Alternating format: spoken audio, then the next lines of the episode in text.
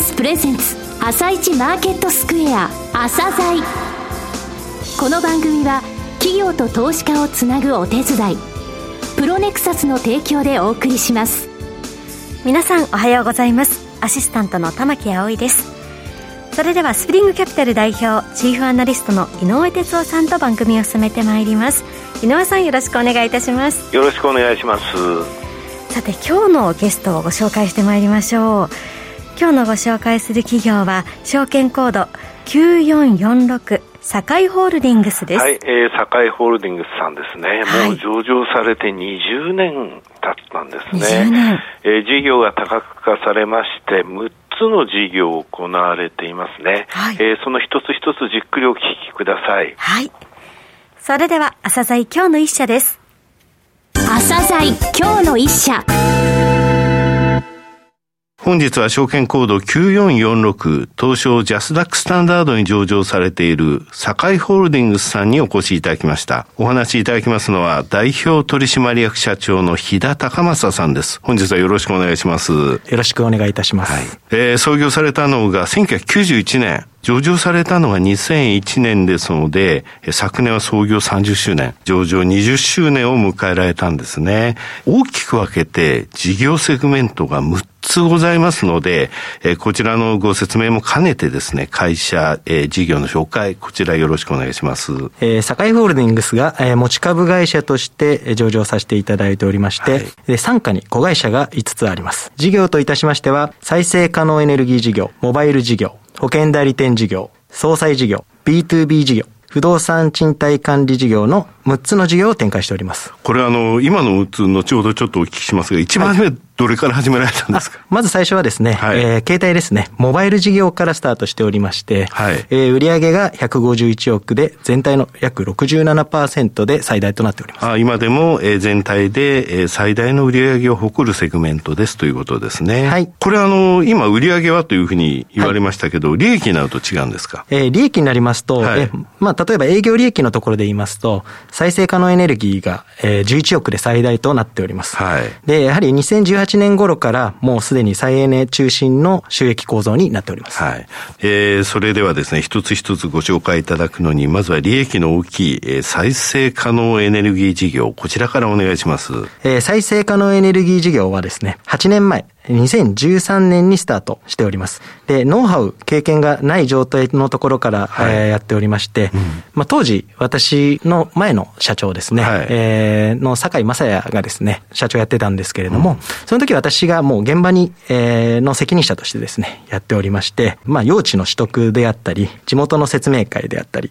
経済産業省への申請等をですね、まあ、一からやらせていただきました。まあ、当然、あの、フィットの、はい、えー、固定買取制度を利用しておりますので、うん、こちらはまあ、申請からやらなきゃいけなかったと。そうですね。はい、そういうふうになっております。現在、あの、何箇所ぐらいにあるんですか？えー、現在全国で15箇所。15箇所はい。発電容量で言いますと、約50メガワットの太陽光を保持しております。なるほど。特徴あります？特徴といたしましては3つございまして、はい、えー、1つ目が、まあ、比較的日射量の多い、うん地域に設置していることとですね、はい、いわゆる O&M、あの、管理の部分が、はい、えー、自社エンジニアリングを管理しておりますことから、す、はい、えー、べ、ての発電所が安定稼働を継続しております。オペレーションマネジメントについても自社でやられてる、ね、ということなんですね。自社でやらせていただいております。これはあの、15箇所というふうに言われましたけれども、いわゆる地方としてはどういったところですか、はい、えー、地方としましてはですね、全国6地方になります。はい、北から東北、関東、中部、近畿、中国、九州とですね、えー、全国に幅広く分散させていただいておりまして、はい、まあこれによって自然災害のですね、リスクを軽減しております。なるほど、あの台風が来たりとかありますからね。はい、おっしゃる通りですね。そういった時のために分散しているということですね。はい。これあの全部、えー、フィット認定。はい、す、えー、べ、て、えー、フィット認定を取得しておりまして、はい、その中の9割以上が買取価格としてはですね、えー、税抜きの36円ですね。9割以上は36円。はい。かなり早い時に、はい、えー、ちゃんと認可を受けてた。はい、おっしゃる通りです。ね。はい。これあの20年間、はい、安定したキャッシュフローを生み出してくれるってことですね。はい、そうですね。動き始めはもう40円の頃から動き出して、そうですね。はい、36円の時に形になったと。はい、はい、そういう形ですね。ですね。はい。運営の経験、ノウハウっていうのはもうじゃあ社長ご自身がもう身についてるっていうことですか、はい、そうですね。私がその現場の責任者だったっていうのが、うん、はい、はい、強みかなと、そういうふうに思っております。そうですね。それ強みですよ。はい。はい、二つ目の事業、モバイル事業ですね。はい、これ、えー、当初からやられていた事業ですが、こちらについても教えてください。えー、まあ、東海地区をですね、はい、代表する、まあ、ソフトバンクの代理店となっておりまして、うん、現在、まあ、東海関東で、ソフトバンクと Y モバイル、まあ、デュアルショップっていうのもありますけれども、はい、そちら含めて52店舗展開してございます。酒井さん、大体あの、愛知県、名古屋の会社さんでいらっしゃいますものね。はい。はい。となると、東海地区、愛知、静岡、それから神奈川にもあるんですね。はい、はい、そうです。あの、関東にも、うん、店舗展開しておりまして、ただまあ、あの、神奈川が中心になって、東京も一部あるんですけれども、はい、全体の8割以上の店舗を愛知、静岡、神奈川に集中して、今、ドミナント化を進めているところです。で、将来的に、まあ、携帯ショップのあり方っていうのは役割が変わっていくと思うんですね。うん。はい、ですので、やっぱりこのコロナ禍で、うん、えー、リモート会議、テレワークが当たり前になって、まあ、それによって様々な場面で、話題のメタバースなど、はい、身近になってますし、メタバースの中にもしかしたら、携帯ショップができる可能性も、なるほどね。はい、ありますので、はい、はい、あの、ありようはすごく変わっていくんじゃないかと。思っております。なるほどね。はい。で、携帯ショップはまあ、あの消費者に身近な対面拠点としてですね、はい、まあネットを使ったサービスなんかも提供していくことになると思いますし、もしかしたらその電気自動車のスタンドになるかもしれないと、はい、まあいわゆる拠点になるかもしれないと。いうこともあります。はい。まあそういった中で、当社のショップっていうのが、あまあもともと携帯事業、まあ創世期から、うん、はい、始まってますので、まあ高立地にあるということで、今回のこのドミナント化を利用してですね、はい、まあそれぞれのエリアで、まあネットワークを持つことでですね、将来的にそこを強みに、えー、様々な可能性に、えー、取り組んでいきたいと、はい、そういうふうに思っております。さて、保険代理店事業はどうでしょうか？保険代理店事業は全国で、えー、3カ所ですね、えー、コールセンター、いわゆる非対面を中心にやっております。はいうん、で、その中で、えー、商品としては、第三分野の医療保険の販売。はい。アフラック様でしたり、うん、七色生命様等ですね、はい、えー、を販売させていただいており、まあ、また、あの、保有契約件数は、えー、着実に増加させていただいておりまして、件数としては4万7千件を超えているという形になっています。左天才になってますね。あありがとうございます。3カ所のコールセンターってどちらにあるんですか？本社がですね、え岐阜の大垣にありまして、はい、あと2つが青森と新潟になります。なるほど。さて、総裁事業ですね。こちら、冠婚総裁の総裁ですが、はい、いわゆる葬儀会館ですよね。葬儀会館のティアさんですね。はい、あ、名古屋。はい、そうですね、はい、名古屋だと有名なんですけども。うん、この番組にも3回ぐらいお越しいただきました。あ、そうなんですね。はい、そこのあの、我々はフランチャイジーでございまして、はい、えー、愛知県で8会館を運営させていただいておりまして、はい、まあコンセプトとしては地域密着という形で、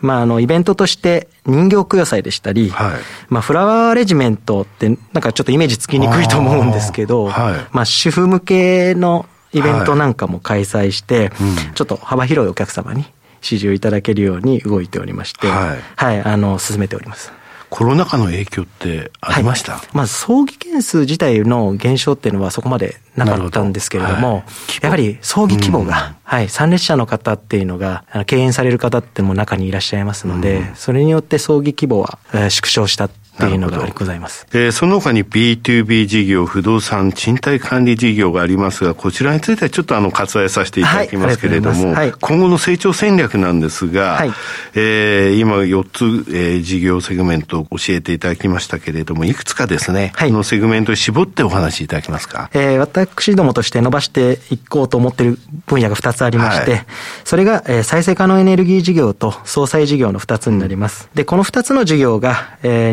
2021年の当社の決算の9月期の売上営業利益とも過去最高になっております。で、まず再生可能エネルギー事業ですけれども、うん、国として、えー、再エネ比率を、まあ、2030年度に、まあ、36から38%と。はい、で、そのうち太陽光が14から16%。ということに引き上げることを目標にされています。そうですね。これはあの、はい、直近出された数字でございますよね。はい、はい、おっしゃる通りです。はい。はい、で、さらにまあ2030年度で終わるわけではなくて、2050年のそのカーボンニュートラル達成に向けて、まだまだ続いていきますので、はい、そこがすごい重要な立ち位置になってくると思いますから、はい、その中で我々のその太陽光の開発であったり、運営の経験、ノウハウ、まあ、うん、私自身が、はい、そうですね。あの、ありますので。現場で一から。そうですね。はい、はい、そこをどうすればうまく、こう、活用できるかっていうのを、やっていく必要があるかなと。これ、あの、再エネ比率って言葉使われましたでしょ？はい。そして太陽光のノウハウがあるってことは、これ他のところにも出ていくぞそういうふうに考えていいんですか？はい。あの実際太陽光以外の再生可能エネルギー、うん、例えばバイオマス、小水力、風力といろいろ、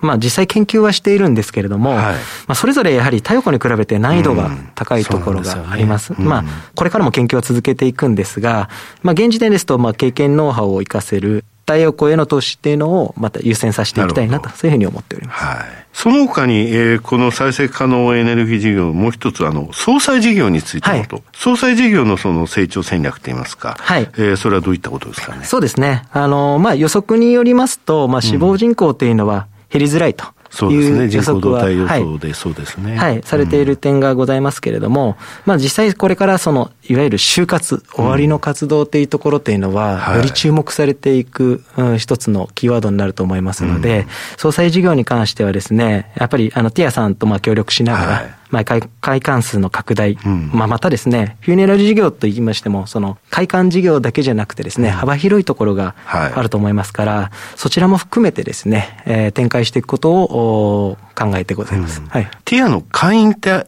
あるじゃないですか。はい。こちらはやっぱり増えてます？実際増えてありましてですね、入会金のみで、うん、えー、入ることができるっていうのが、はい、ティアの会っていう、まあ、サービスがあるんですけれども、はい、そちらの強みになっておりまして、どんどんそちらが伸びていくことで、うん、やっぱりお葬儀を身近に感じていただきやすい環境が整うのかなと、そういうふうに思っております。先ほど、えー、死亡人口って言いますか、はい、死亡者数の予想というものが、えー、言われましたけれども、2040年にはこれ、168万人、こういう予想になってるんですね。はい、そうですね。えー、現在138万人から、えー、30万人程度増えると1.2倍ぐらいってことですか？そうですね。はい。まあ、そういう予測は、うん、はい、立ってると思います。これ、その後2050年、60年ってさらに大きな数になっていくということなんですね。はい。うん、そうなるという、えー、フューネラル事業っていうのは、はい、えー、単なる総裁事業から、もっともっと可能性っていうものはやっぱりありますよね。はい。うん、ですし、やっぱり葬儀もどんどん多様化してますので、うん、その中でもちろんそこに対応できるかっていうところも、あの、我々としては、まあ、展開していかなきゃいけないところなのかなと、はい、そういうふうに思ってます。えー、せっかくですので、株主還元についてもお話しください。我々としては配当成功30%以上っていうのをですね、はい、えー、基本に考えております。で、えー、リーマンショック以降ですね、はい、翌年の2009年9月からですね、えー、13期連続で、えー、減配せずに配当金は維持させていただいたり、まあ、増配させていただいて、今に至っております。なるほど。で、2022年、うん、えー、9月期は、あ一応3円の増配を予定しておりまして、はい、えー、年間28円の配当となる予定現在の予定としては3円増配。そうですね。28円配ということですね、年間。はい、それとですね、はい、えー前期末よりですね、はい、えー、株主優待制度を拡充させていただいて、はい、株式数に応じて、えー、ポイントを申請させていただいて、うん、ポイントが、まあ、2000種類以上の商品と交換可能で、このポイントがすごく使い勝手がいいと、うん、えー、評判になっておりますので、えー、こちらどんどん利用していただければなと、うん、そういうふうに思っております。はい、ですので、まあ、引き続き安定配当、まあ、そして何より企業価値の成長と最大化を目指してやっていくつもりでございます。はい、えー、最後になりましたが、リスナーに向けて一言お願いします。えー、まあ皆様のご期待にお答えできるようですね、えー、再生可能エネルギー、SDGs を中心にですね、まあ企業価値の最大化に、えー、全力で取り組んでいきたいと思います。で、私としても株主の皆様にですね、次は何をするんだろうと、期待してもらえる、えー、ワクワクしてもらえる会社にしていきたいなとそういうふうに思っております。えー、何卒ですね、引き続き堺ホールディングスグループをよろしくお願いいたします。日田さん本日はどうもありがとうございました。ありがとうございました。今日の一社、堺ホールディングスをご紹介しました。さらに井上さんにお話しいただきます。はい、えー、昔からですね、この企業をご存知の方っていうのは、はい、携帯ショップ、モバイル事業っていうところで、えー、知ってらっしゃる方多いんですけれどもね、えー、今これぐらい事業拡大されていて、はい、地域性ってものすごい考えられてますよね、えー、モバイル事業については、愛知、静岡、神奈川でもう8割以上の店舗、52店舗全体であると、うん。はい、これドミナン化っていうのはものすごいその有利なんですね、人の配置から何から。保険についてはコールセンターなので岐阜県大垣、青森市、えー、新潟市と。そこを使えると。こういった事業って実は売り上げが継続的に立つものなんですよね。そして利益率の高い再生可能エネルギー事業のところでは36円以上のフィット。これがもう9割占めてるっていうことなわけで、これはすごいですよね、はい、でこの部分、これからも伸ばしていく、うん、そしてティアさんとの、えー、ティアさんの、えー、8回間を運営しているっていうので、うん、非常にバランスよくですね事業展開を図っていると、これから次、何ワクワクすることを、えー、見つけてきてくれるか、うん。はい、もう社長に、えー、先代の社長に言われて、一から、えー、太陽光をやった人なんでね、えー、そのノウハウってものを生かして、どういったところを事業を見ていくかっていうのを注目したいですね。すね。はいまた今回の堺ホールディングスはロングインタビューも収録しています。はい、朝鮮のホームページにあるいつも聞くポッドキャストからお聞きいただけますので、ぜひそちらもチェックしてみてください。はい、はい、取材後期も書きましたので。はい、そちらもぜひご覧ください。それでは一旦お知らせです。企業ディスクロージャー IR 実務支援の専門会社プロネクサス上場企業のおよそ6割2200社をクライアントに持つこれはアジア証券印刷の時代から信頼と実績を積み重ねてきたからこそ。さらにプロネクサスが目指すのは企業と投資家をつなぎ日本の株式市場を活性化させることです。プロネクサス私たちは個人投資家の皆さんを応援します。企業ディスクロージャー IR 実務支援の専門会社プロネクサス。実は企業情報経済統計データベースも取り扱っているのをご存知でしょうか？膨大なデータの中からハッとする事実を抽出。それをクイズでお届けする新サービスが登場しました。サービス名は問いと答えの頭文字を取って問いこた。問いこたで検索。井上哲夫今日のストラテジー。それでは井上さん、後半の解説もよろしくお願いいたします。はい、えー、オリンピック期間でね、昨日ね、はい、あの、昨日、おとといとフランスのマクロン大統領がロシア、ウクライナを訪問して、はい、えー、対話による、えー、解決、その、えー、姿勢の継続というものが確認できたというので、はい、アメリカマーケット、昨日は、えー、株式上昇しました。うん、えー、ビックスね、恐怖指数については21.44と、1月18日以来の最低値まで来たわけなんですが、はい、やっぱり注目されているのは10日の CPI なんですよね、えこれから3月以降、どのように政策金利上がっていくかっていう部分なんですけれどもね、はい、えー、10年債、えー、昨日1.962、2年債1.346、え大体あの先月末から0.17、0.18%上昇してるわけなんですけれどもね、はい、この先のところでね、読むとどういうことが考えられるかというと、はい、10年債利回り上昇するでしょうと、2%まあ超えていくでしょうと、その後ね、夏場にかけて逆に落ちてくると思います。あそうなんですね、うん、ただ政策金利上がるので、2年債は上がっていくと、はい、2年債っていうのは政策金利を反映して、なおかつ10年債って景気をね、読んできますので、はい、景気の減速っていうものはこれからちょっと見えてくると、そこの部分落ちてくると。となると2年から10年がフラットになって、いずれ逆イールドも考えられるってことありますよ。はい、金利ってね、10年債いつまでも上がるとは夏までは思っててもその後はないと思う。うん、はい。はい。井上さん、本日もありがとうございました。また来週もよろしくお願いいたします。この後は東京市場の寄り付きです。朝鮮この番組は企業と投資家をつなぐお手伝いプロネクサスの提供でお送りしました。